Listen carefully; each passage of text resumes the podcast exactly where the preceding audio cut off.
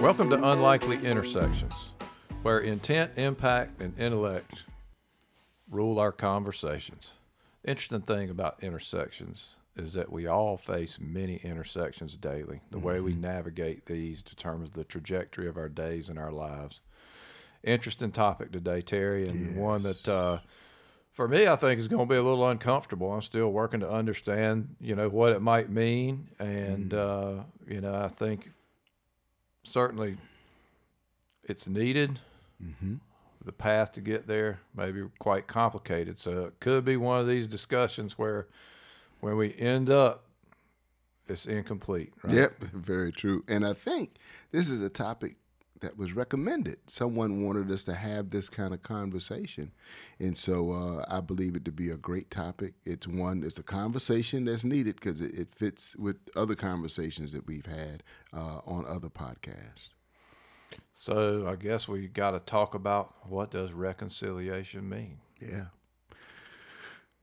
That's a, and I guess depending on where you're discussing reconciliation, if it's, are you talking about business? Are you talking about politics? Are we talking about society as a whole? Um, even when we talk about reconciliation, what does it mean? And is it possible to achieve?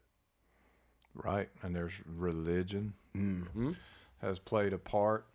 It's really, and I think it's amazing as I'm sitting here at the start of this conversation, and I'm feeling our energy, and it's like we're both a little on the timid side, right? It's like, wow, you know. So we always, you know, we always hold out that a lot of times the discomfort is where to grow. I think that's in the, uh, to a certain extent um, you know, that's the the space we're in.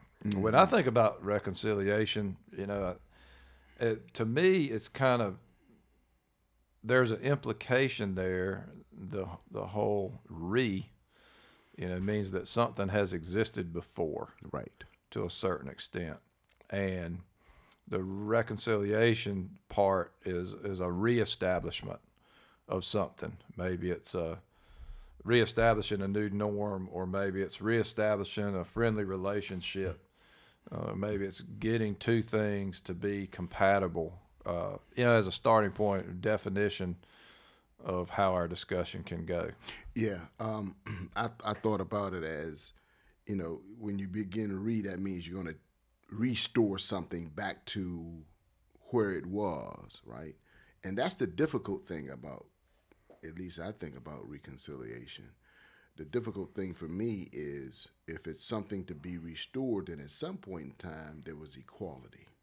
And if we're talking about it from a societal perspective, uh, specifically within the United States, there was the equality just didn't exist. And so now I have to ask, what are we reconciling? Because it didn't exist. Now, if I'm talking accounting and I'm checking debits and credits, that's one thing. If I, as I go through a, checkbook, right, I'm reconciling my checkbook, right. Um, I'm bringing it back to. I'm, I'm checking every transaction to ensure that there wasn't anything missed, and as a result, I don't have more or less than. But it's to ensure some some type of restoration of equality and um, in our society, that's difficult. I, I actually, when I think about reconciliation and I think about the Truth and Reconciliation Committee that existed in South Africa, we kind of talked about this, right? Um, they had the committee, they had the commission that studied it, but the land was never returned to the people, nor were the, the natural resources. So there's still extreme poverty that's happening in South Africa as a result of the completion of truth and reconciliation, and actually nothing was really reconciled other than we are sorry and we know what we did, but we're not giving back these natural resources. Yeah, it's uh, and in the case of of our country, if you take things at this principle of reestablishment or return to, I mean, what would be acceptable in terms in, in the context of race? Where uh, where would we go Right. uh, that we would say things are okay uh, to get back to this point? Right. And so that means all the indigenous people have to be brought into the conversation, right? And the restoration of land, meaning to taking certain people off of uh, off of the uh, uh, man from from the the uh, what is it called? Um, just got a, uh, I guess, oh, what what is it called when we, we talk about old people getting old, having that, that, that brain fart, if you will. yeah. Happens to all of us. Yeah, it, it does happen to all of us. We're talking about taking the, the, the Indians off of off of their um, reservations, right, and restoring them to land ownership or or whatever you may call it. But this is a difficult subject because it's it, it falls in line with me with reparations, reconciliation, reparations to repair, to restore. Um, it's synonymous. And one of the things that that we've learned from the example you gave is that, man, that's pretty difficult. Yes. You know, when you you know, and and it's much easier to get part of it, right? You'd like to think that a lot of what happened in in South Africa, they did get to some fundamental truths. They did make declarations of what had been and and that it was felt to be wrong and that a different future needed to exist. But how close did they get to what that future was supposed to be? it's the same people still in power, right? The same people still have what you know. I always say those who control the natural resources control the world. In in in from from this perspective, those who control the natural resources in South Africa control South Africa, whether they're in a governmental uh, position or not, right? Most of the most powerful people in the world they're not interested in the politics of it all, right? Because they can influence both sides. So if I still own the land, if I still own the natural resources, if I still own the riches, I'm willing to apologize if I don't have to give it up. but when I have to give it up, that's what that's the issue. So how do we reconcile? Is it just enough to reconcile to say we were wrong, but yet we don't make it better for the future? Is an apology enough? What has to happen. And we know if we t- start talking about people giving up resources, you know, that's a most time that's a cause of war. and what happens to the path forward, right? So mm-hmm. when I one of the fundamental concepts to the principle of, of reconciliation of any kind has to do with establishing that path forward. Right. So, in the absence of different opportunities, payback, if you will, what you know, what potential is there for reconciliation? You know, we talk about forgiving but not forgetting, right? And so when you're reconciling, you're being asked to forgive because there's been an acknowledgement. You still won't forget because of what happened, because what happened has created the present. As you talked about, what's most important is the path forward, right? How do we create a path forward that's a still a win for everybody, right? Um, where there's inclusion in the whole economic equation of a country, right? There's inclusion not only from an employment perspective, but from a perspective of ownership of, of businesses, ownership of homes, um, being able to get banking loans where the interest rates are reasonable and, and not exploitative, right? And so all of that comes into play. And it's a difficult path to create because someone is being asked to give up something to probably to some people they don't think that's deserving of. And so for me, when I think about reconciliation, it's really not from a resource perspective, but from a human perspective. How do we reconcile in such a way that we recognize everybody as being human? You know, I think uh, Dr. Glaude, Eddie Glaude out of Princeton University, wrote a book and he talked about the value gap, right? And it's difficult to reconcile anything where you think that you have more value than someone else. And so we have to first reconcile to bring about equality amongst human beings where one human sees another human as equally of value uh, and not someone that's a, a burden to them because you often hear people say I, I pay you know i don't want to have to pay my taxes for them i'm paying taxes for me so. what kind of gets at the concept of of one of the pitfalls that you hear a lot is that racial reconciliation ultimately serves the dominant culture. Mm-hmm. And you kind of see that in South Africa. You talked about it earlier. Um, you know, it basically is a get out of jail free card in a sense, right? Because mm-hmm. it gets the opportunity to say it was wrong, and you get to the place of you know we you know we're fellow humans. Let's move on forward together, and then that's the end of it. Yeah. And so we haven't done anything to make it right. So one of the things that you hear about in the religious context is mm-hmm. the involvement of repentance, mm-hmm. right? Which mm-hmm. means, you know, not only is it the acknowledgement of wrong, but it's the commitment mm-hmm. to a path forward mm-hmm. that makes that right. Yeah. You know, I mean, you know, we can't, we're, we're, we're unable to undo history. Mm-hmm.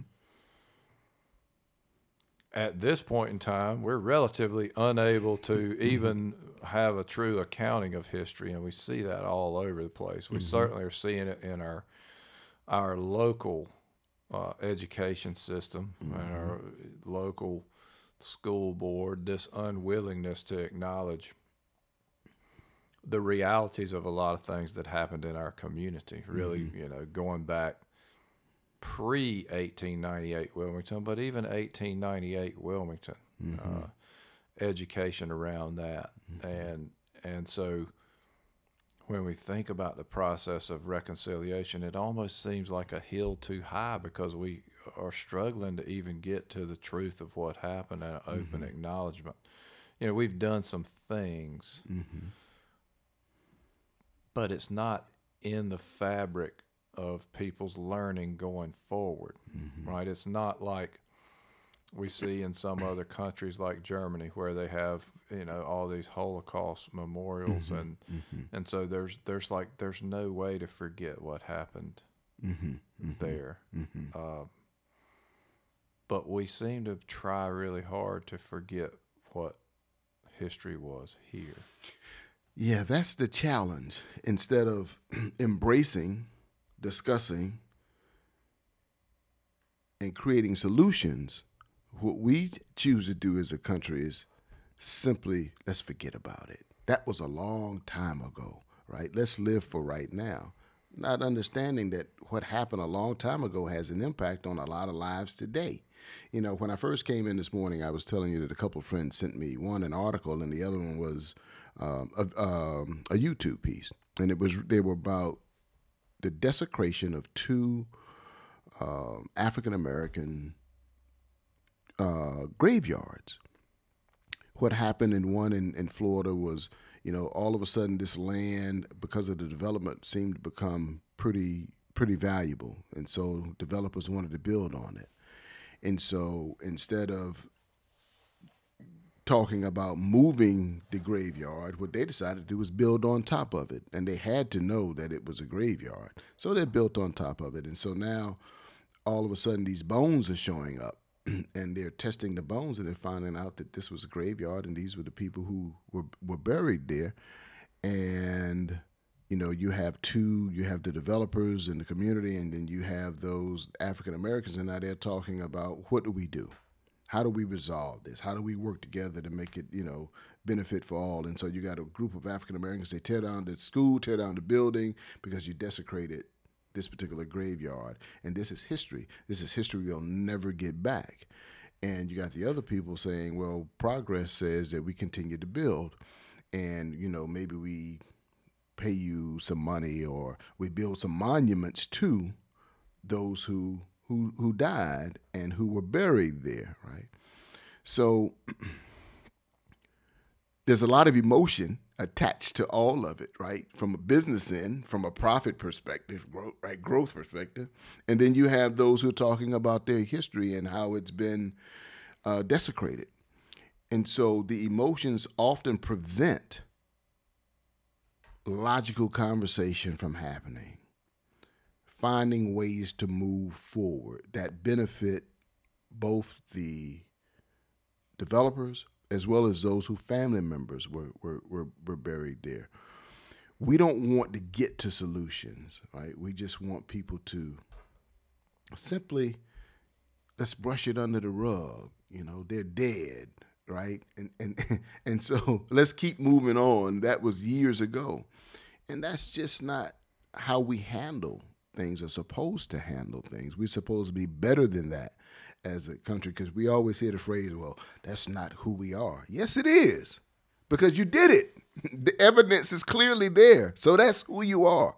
And so let's at least acknowledge that and then try to find solutions versus forget all about it. That's the easy way out. I've heard that too often. Forget all about it. No, let's let's let's work toward a win that's going to be uh, beneficial for everybody.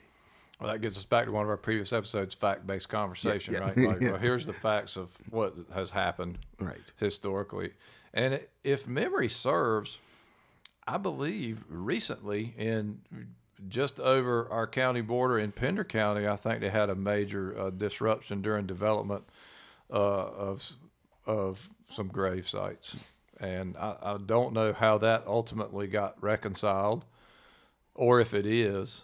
Uh, but again, it's that pattern. It's that pattern that we see, and one of the things that's always, I think, very difficult for us to to get with is a fundamental element of our culture, of white culture, is individualism, right? And so it makes it really easy for somebody like me to say, "Well, I didn't do. I, I wasn't part of that. I didn't mm. do that.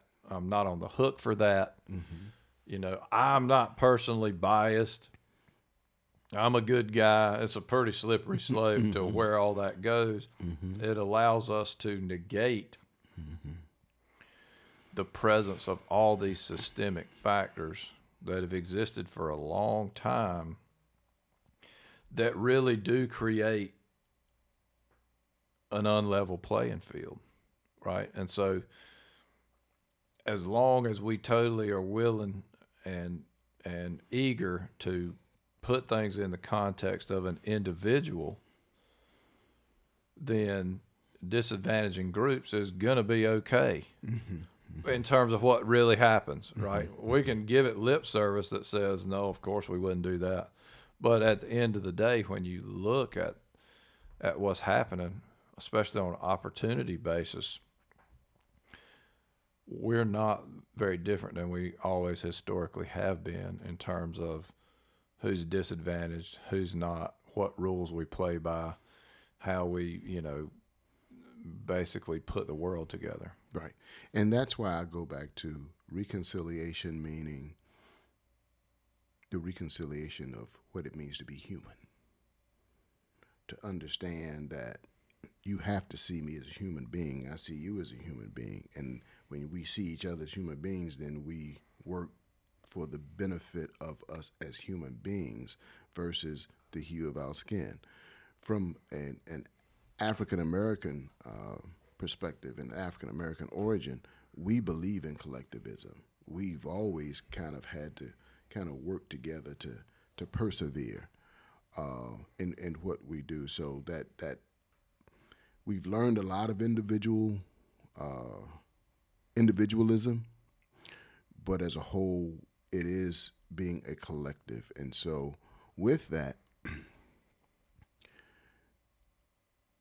we have to understand that to to create solutions there has to be the collective conversation, right? The inclusive, all inclusive conversation with everybody.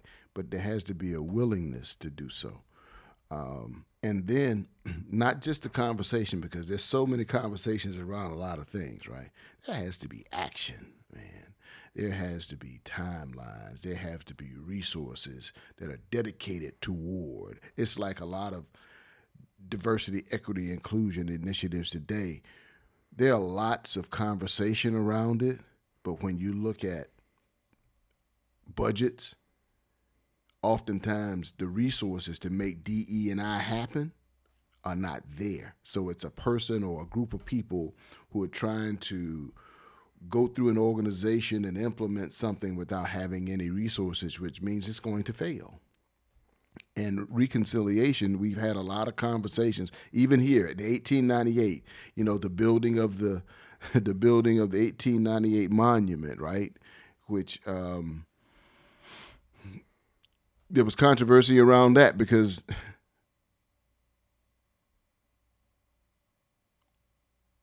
the conversation was do we build a monument or do we build a grocery store? The monument won but there's still not a grocery store on the north side of town. And so I can't call that reconciliation because people need to eat every day. And half the people in Wilmington, African Americans, don't know where the 1898 monument is located. I had to go find it. And when I found it, I said, Is this it? So we have to make the right types of decisions, right? That impact people daily to go sit at a monument on a daily basis means nothing to me if I can't get food. And so I'm gonna sit there starving. No, don't want to do that. Um, so we have to have the right conversations, the right voices included with an action plan that we can execute against when we talk about reconciliation, because it's about bringing something back to an even state, even though the state was never even. Um, but it's it's it's it's an interesting topic. Well, when you talk about impact, that always has to have a time limit on it if mm-hmm. you really intend to be effective, right? Because it's the basic premise of a of a smart goal, right? It's specific, it's measurable, it's all you know, mm-hmm. mm-hmm. and it's time limited. And so, until we really begin to do that, it's going to be difficult to get anywhere. And this this whole uh, theme of individualism versus collective versus systemic, however you want to contextualize it. Mm-hmm. Individuals still have to bring their best self. It's mm-hmm. it's not that different than you know what we talk about when we talk about accountability, right, of a team or mm-hmm. of a mm-hmm. unit. Mm-hmm. Is that the expectation is still that individuals bring their best selves but it's in the interest of something bigger and man we see so many mistakes around that these days you mm-hmm. know we mm-hmm. see it in well intentioned but non-impactful ways right mm-hmm. so one of the ones that always comes to my mind is behavioral based interviewing mm-hmm. And if we're not extremely careful about that entire process, including how we source candidates and things, basically we just recreate more of the same yeah. people, right? Because our our core tendency is to seek safety. It goes way back, right? Seeking safety. We seek safety in groups. Those groups tend to look like us. Mm-hmm. And what's happened is that the utility of that approach has has basically run its course. But we can't seem to adapt to a better way of thinking. And we see it. I think the greatest connection that I always like to highlight is life expectancy. Mm-hmm. Uh, and as we've seen pre COVID, you know, for the first time in in history, we see a decrease in life expectancy, mm. and that driven largely by middle-aged white males and diseases of despair. It became a different dialogue then. But what that illustrates to me is our interdependence. Because we have to be honest enough with ourselves to say that if there's a willingness to leave a certain group out, maybe it's African Americans, maybe it's indigenous peoples, maybe it's black and brown people of all kinds, maybe it's women, mm-hmm. maybe it's LGBT. If, but if mm-hmm. if if our system is willing to leave out any one of these groups, and we're going to group people that are different than ourselves. That's mm-hmm. our tendency. It's just a tiny step away from leaving me out. And we have to understand, you know, at some level, we have to embrace the truth in that, right? Because otherwise, our progress is capped until we can begin to take advantage of the richness of diversity. Mm-hmm. We're stuck right where we are, whether we're talking about life expectancy or innovation or team success of any kind. We really have have applied our own glass ceiling by being exclusionary and leaving groups behind. See, for me, that's the question. For me, the question is why is it that the people who exclude everyone, let me back up. What is it about the people who exclude everyone that enables them to be so exclusive? It's about what their weakness is as to why they're doing the excluding, not necessarily a strength. There's a fear in my mind as to why I have to exclude everything that doesn't look like me or doesn't think like me from the equation. There's a fear that maybe I don't excel. There's a fear of maybe I can't grab the power that I need to grab, the, I need the resources. So I actually like to put it back on those people who do the excluding to ask them, why is it that you have to exclude everything that doesn't look like you? To me, that's a question that has to be asked and answered. And what's also interesting to me is around reconciliation when you go through the when you Google it, everything comes up religion. and I'm thinking, okay, Isn't amazing? everything comes up religion around reconciliation. I'm saying, so if you have this religious view of reconciliation, why is it that you can't do right by those who need the reconciliation that you should be reconciling with? Because it's supposed to be a godly act, right? And if it is a godly act, then there's so many groups of people who needs to be reconciled with in order to make us a godly country or a godly world. So that's the question I have to ask about it. Yeah, it's so fascinating because, you know, I consider myself a, a person of deep faith, but I have some real reservations with religion. Right. It's been weaponized. Uh, it's been weaponized for discrimination for a long, long time. And uh, it's very interesting that the whole reconciliation movement got such powerful traction in that space. And yeah, I think that really started in the 90s. It's 2022. So we haven't seen a lot of progress, right? The impact has not been mm-hmm. great. It's confined to dialog mm-hmm. again, which doesn't, you know, talk is important. It's also pretty cheap, mm-hmm. unbacked up by action. And so, how do we, you know, again, it's moving it, moving things into an actionable space, right? And you hit it. I mean, you know, there's a lot of fear. You know, it takes us to imposter syndrome. It takes us mm-hmm. to uh, just fear of of not being good enough. I think, and we know that mm-hmm. power always guards the mm-hmm. fear, and the power structure in this country has been set for its entire history, and so that power guards that fear, and we have persistence of the status quo, but it's to our own detriment. It's not enabling us to look at things and we see it play out right? We see it play out at things like school boards and and the whole uh, parents right movement which is for the most part as best i can tell is fairly thinly veiled mm-hmm. attempt that says in, in summary i i want to be in control of what my kids learn. Mm-hmm.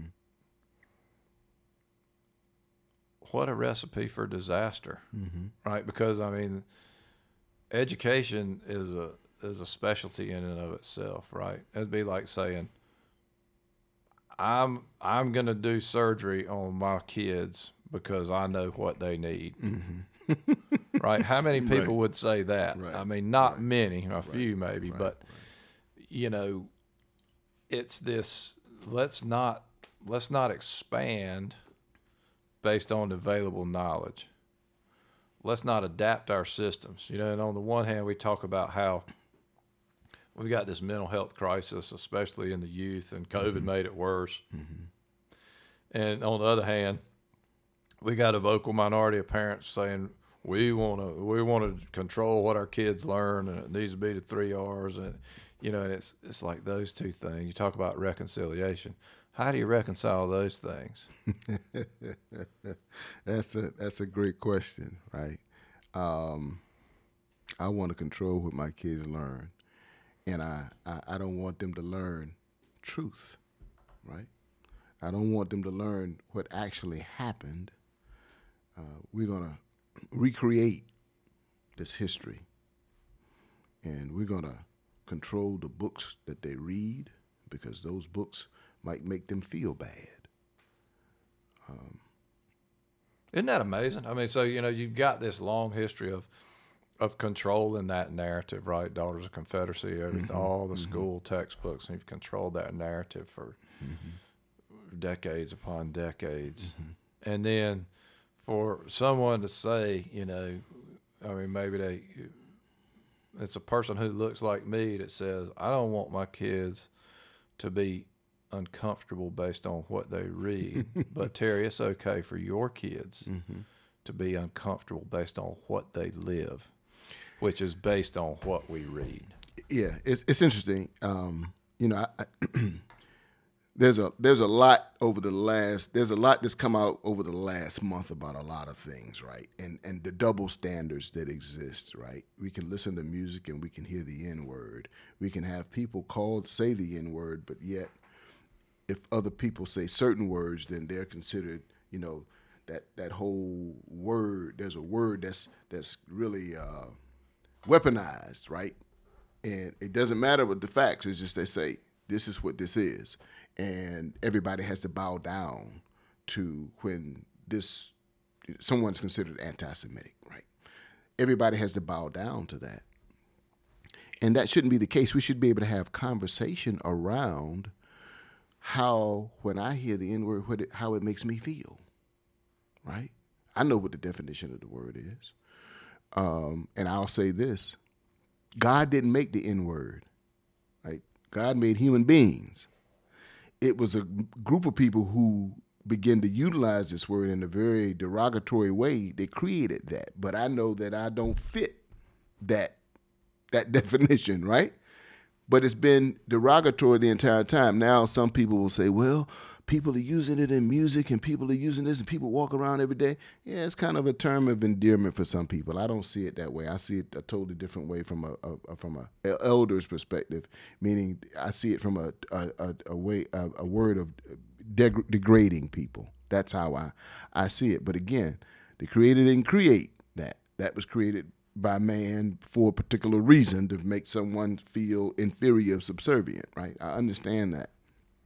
But that conversation needs to be had around all groups of people because it shouldn't be that certain people can use it in music or entertainment, and it's okay. But if there's a thought against another group of people, then all of a sudden, these people got to pay, right? Um, they got to go through these these these um, these classes to be uh, become sensitive to what happened to these people.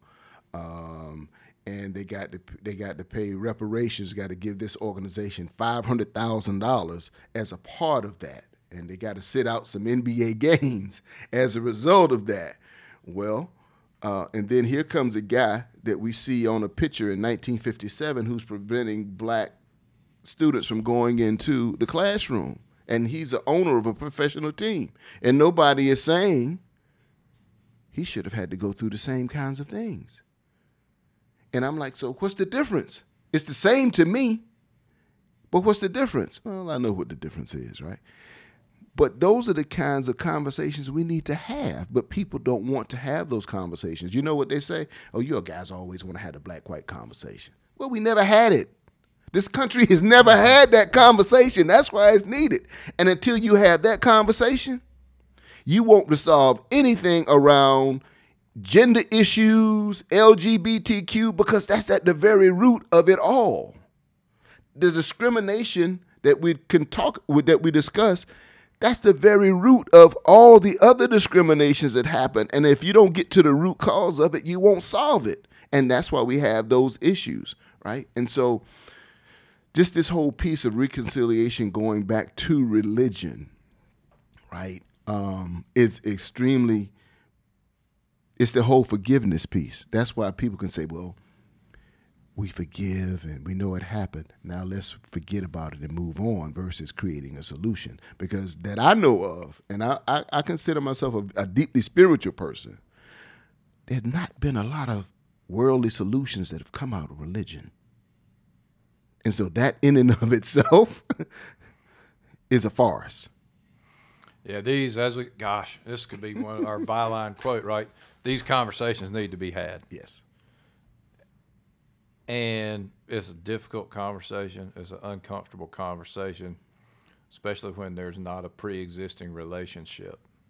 Uh, and too often, our patterns, driven by lack of reconciliation, Mm-hmm. Preclude those relationships because we don't have proximity. We don't have enough interaction with people that are different than we are. For some reason, a lot of us seem to be comfortable with that. Mm-hmm. And here we are, 400 years later, still stuck. and and and believing in the same God and going to different churches and the people at Pine Valley Baptist and the people at Ebenezer Baptist believing in the same God, but there's a world of difference in how they live, all based on religion. And and if I'm not mistaken, if I go if I take a look at the Latin root of the word religion, it really means to oppress, to hold, to bind. And if that is the rat, the Latin root of religion, then maybe that's not what we should be practicing. Maybe it should be spirituality versus religion. Yeah, it's fascinating. I mean, it's the one thing we know for sure is that, you know, Sunday at 11 o'clock is the most segregated hour of the week. That's right. That's right. You know, that's it right. almost doesn't matter where you are. That's right. Uh, and that's that's that is not to say that there isn't work being done in those spaces, right? right. It has nothing to do with what people's good intentions may That's or right. may not be. That's right. But what it does say is that a difference has not been made. That's right. And when we really do the when we do the homework on that, every time we come to a situation where we say progress has not been made, then we really need to reconsider what we've been doing and consider very strongly doing something different. Maybe it's a slight pivot, maybe it's a tectonic shift. Uh, but there's no reason to think that persistence in the same unsuccessful things are going to miraculously one day make things profoundly different. It takes perspective, and you get different perspectives from having different con- from having different voices in the conversation, right? it takes the ability to I don't even like the phrase think outside the box, but try to think differently, understanding that what we've been doing is not working. So we got to do something different in order to get it to work, right? But then there's the status quo that don't that that doesn't want any of that to happen, right? Because the fear of the loss of control, the loss of power, the loss of resources.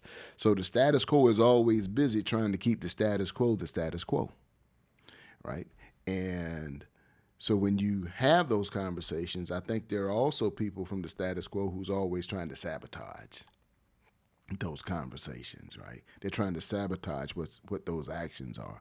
And so that's why some some things don't don't happen as they should because there's all the, always the saboteurs out there who are looking to maintain their status because it benefits them and they don't see how a new future could benefit them when they, it could benefit them by adding their voice to the conversation, right? And seeing and hearing the different perspectives. And then probably getting a, little nugget that might give them a different perspective of how to continue to move forward, how to continue to use their resources, but in the benefit of all.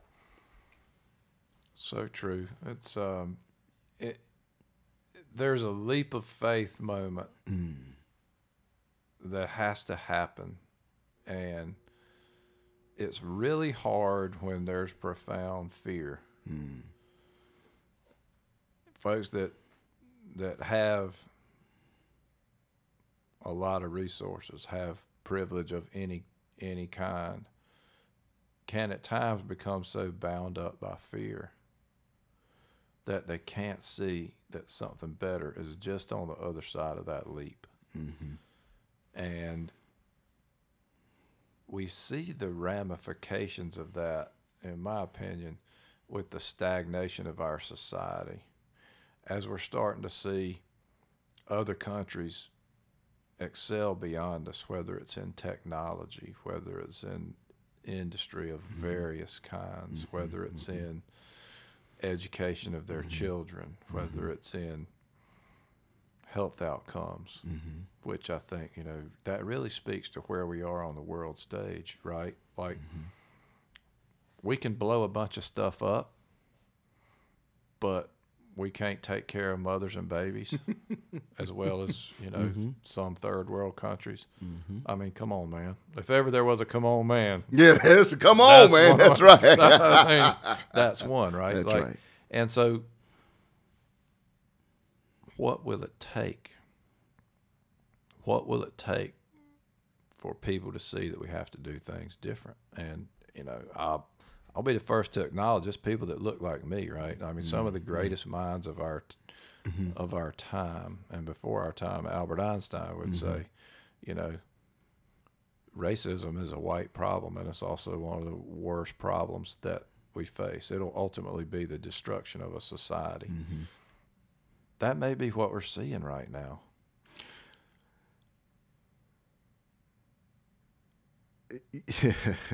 yeah. I, you know, I remember going to um, uh, a presentation on UNCW's campus.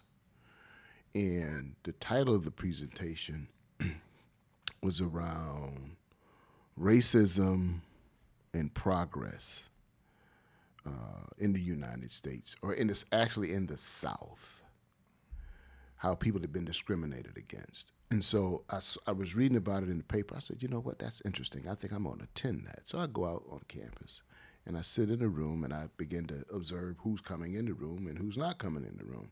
So I'm in a room with probably about 30 people. Um, was a white female professor. Um, there were probably more white females there than anyone else. I saw maybe three or four African Americans to include myself. Um, no Hispanics.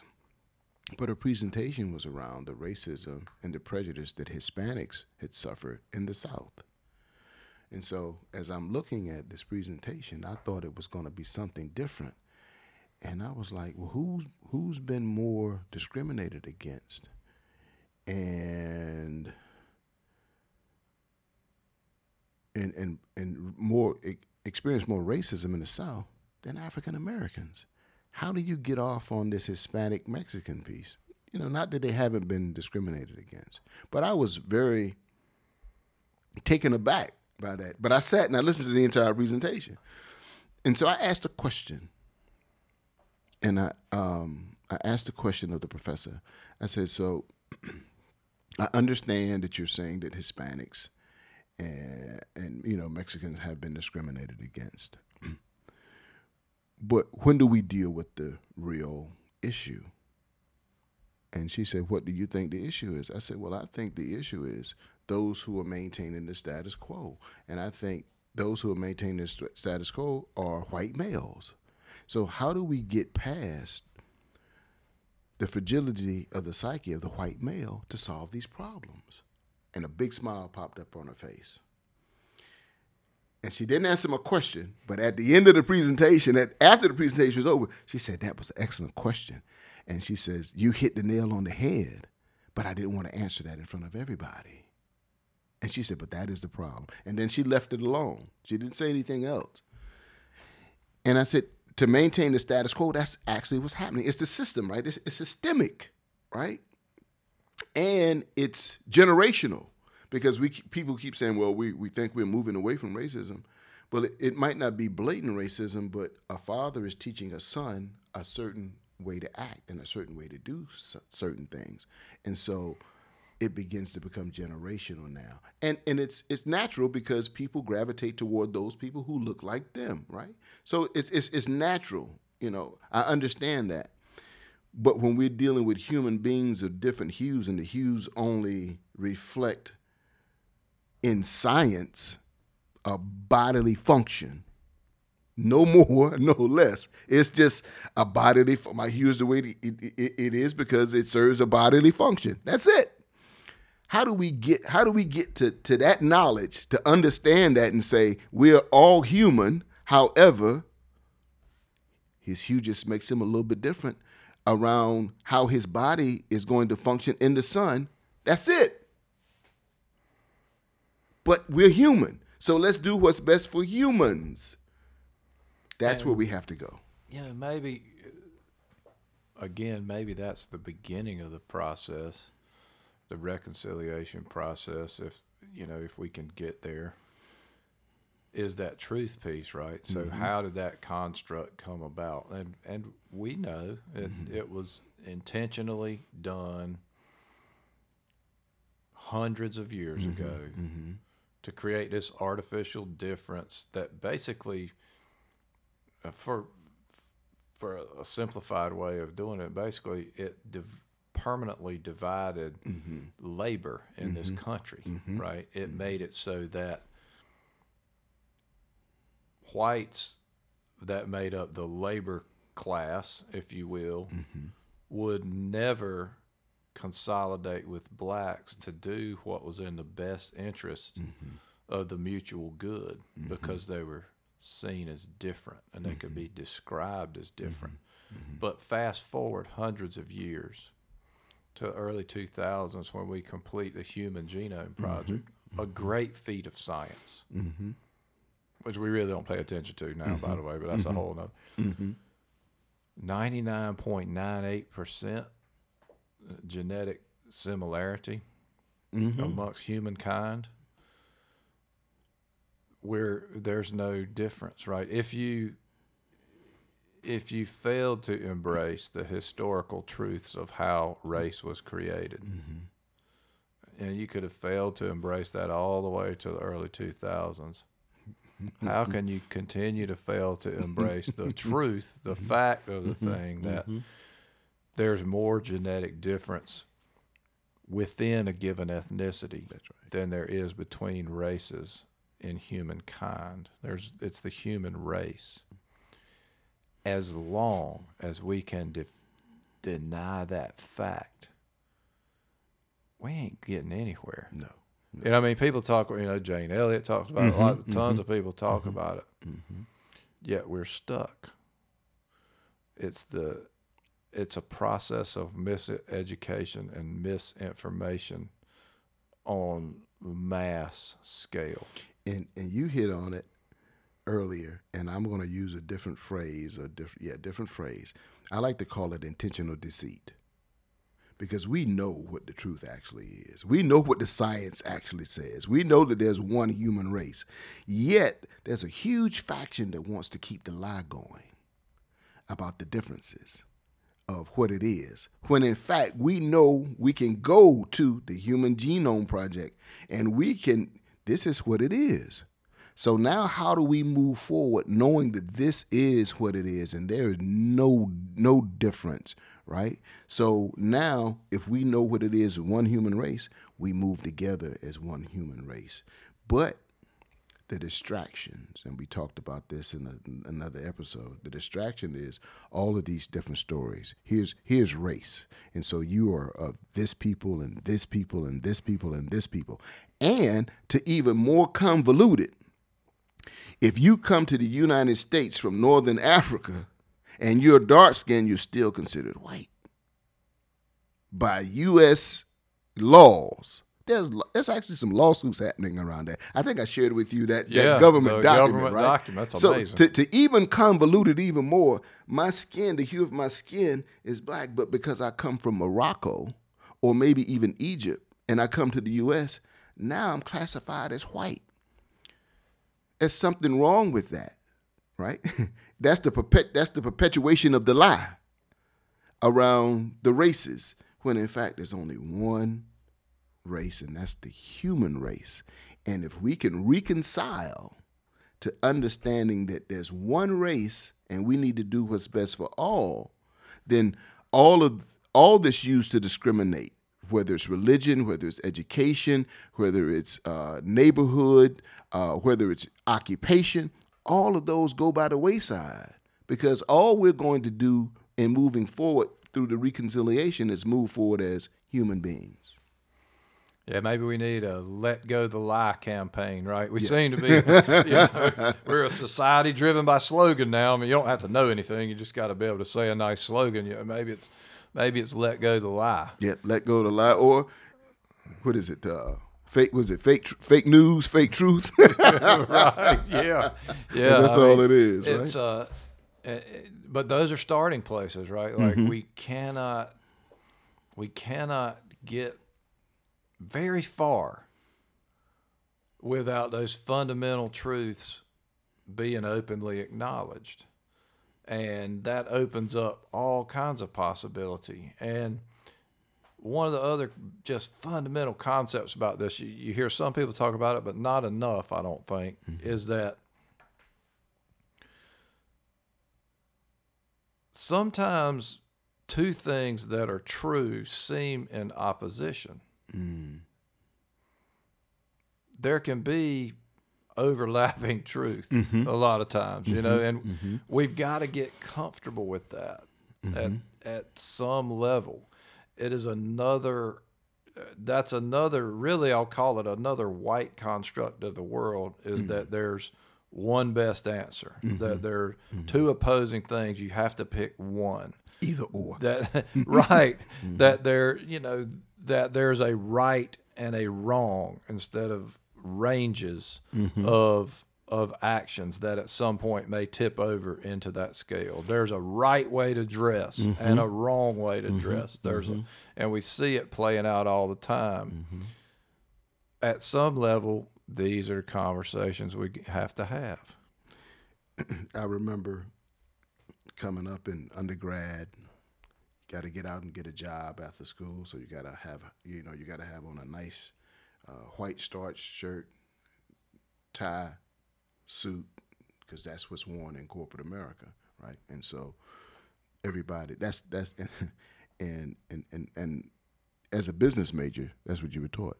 Well, let's fast forward to today and let's see what's worn in corporations today, right? There was a construct around corporate America because the majority of corporate America was white. And so that was the way they dressed. And I remember hearing the stories of IBM and Big Blue, the, the navy blue suit, the red, the red and blue tie, the starch white shirt, and you know you had your your your, your black shoes on, right? That was the IBM way. But slowly but surely, it's it's kind of morphed. It's it's I guess you can call it progress, where now that's not the the dress, right, of what corporations actually look like. So that gives me some hope, if you will, that over a period of time that this reconciliation can help or, or can work because I, it, it takes multiple conversations numerous conversations over and over and over again to get people to understand that we're just human. We're just we're just human. I want the same thing you want. You want the same thing I want. We want the same thing for you know uh, for our children, um, and that most human beings want the same thing. For whatever reason, these stories, these narratives have been created over a period of time around black and white, Republican and Democrat, conservative and and, and, and, and you know liberal or progressive. All these labels that we like to put on things, right? When the fact remains, we're just all human beings. Yeah, labels are the are the curse, right? And I, you know, you're talking about this suit way of being. You know, we've got our equivalent of that in surgery, mm-hmm. and it's when you take your board examination, right? And it's typically held in a that we do um, oral boards. Mm-hmm, you mm-hmm. have to mm-hmm. go in front of three uh, pairs of examiners, and they give you questions, and you mm-hmm. answer, and you know, so pretty intimidating experience for folks a lot of times. But it starts out in a hotel. It'll be a nice hotel, long hallway, and all the candidates for examination are standing outside the door, not mm. allowed to knock on the door. Mm. The door will open when it's your time to go in, and you look up and down, and everybody better be in a black or gray suit. Mm. Women too, if there are any. Mm-hmm. In my uh, my general surgery boards, there were no women. It was all white men. Probably two thirds gray, one third black suit all black shoes, and they better tie because nobody wants a surgeon who wears loafers that they don't even can't even tie a knot in their shoes, right? And so it's mm-hmm. just this whole, mm-hmm. this is how it has to be. Now, does that really have anything to do with how competent a surgeon you're going to be? I'd have to say no. I mean, having been a surgeon for all these years, I mean, I, I don't think the way I dress had much to do with it. Had right. some had to do with my comfort in a given situation, but you know, it's just amazing how we prioritize these things, how we are seeking such belonging, right? And we're also perpetuating myths based on that desire because it seems safer. Mm-hmm. But in the long run, we're not reconciling any of the problems right. that we have. Creating more, if anything. We're creating more problems. We're perpetuating the same situation. And like so many of these conversations, we come to the end with no answers, right? Like, yeah, yeah, yeah, well, maybe we had some though, right? Like if we if we had the right folks that were willing to entertain more mm-hmm. of these conversations, if we had blends of folks that represented different demographics, mm-hmm. like you and I do, mm-hmm. we might be able to get somewhere.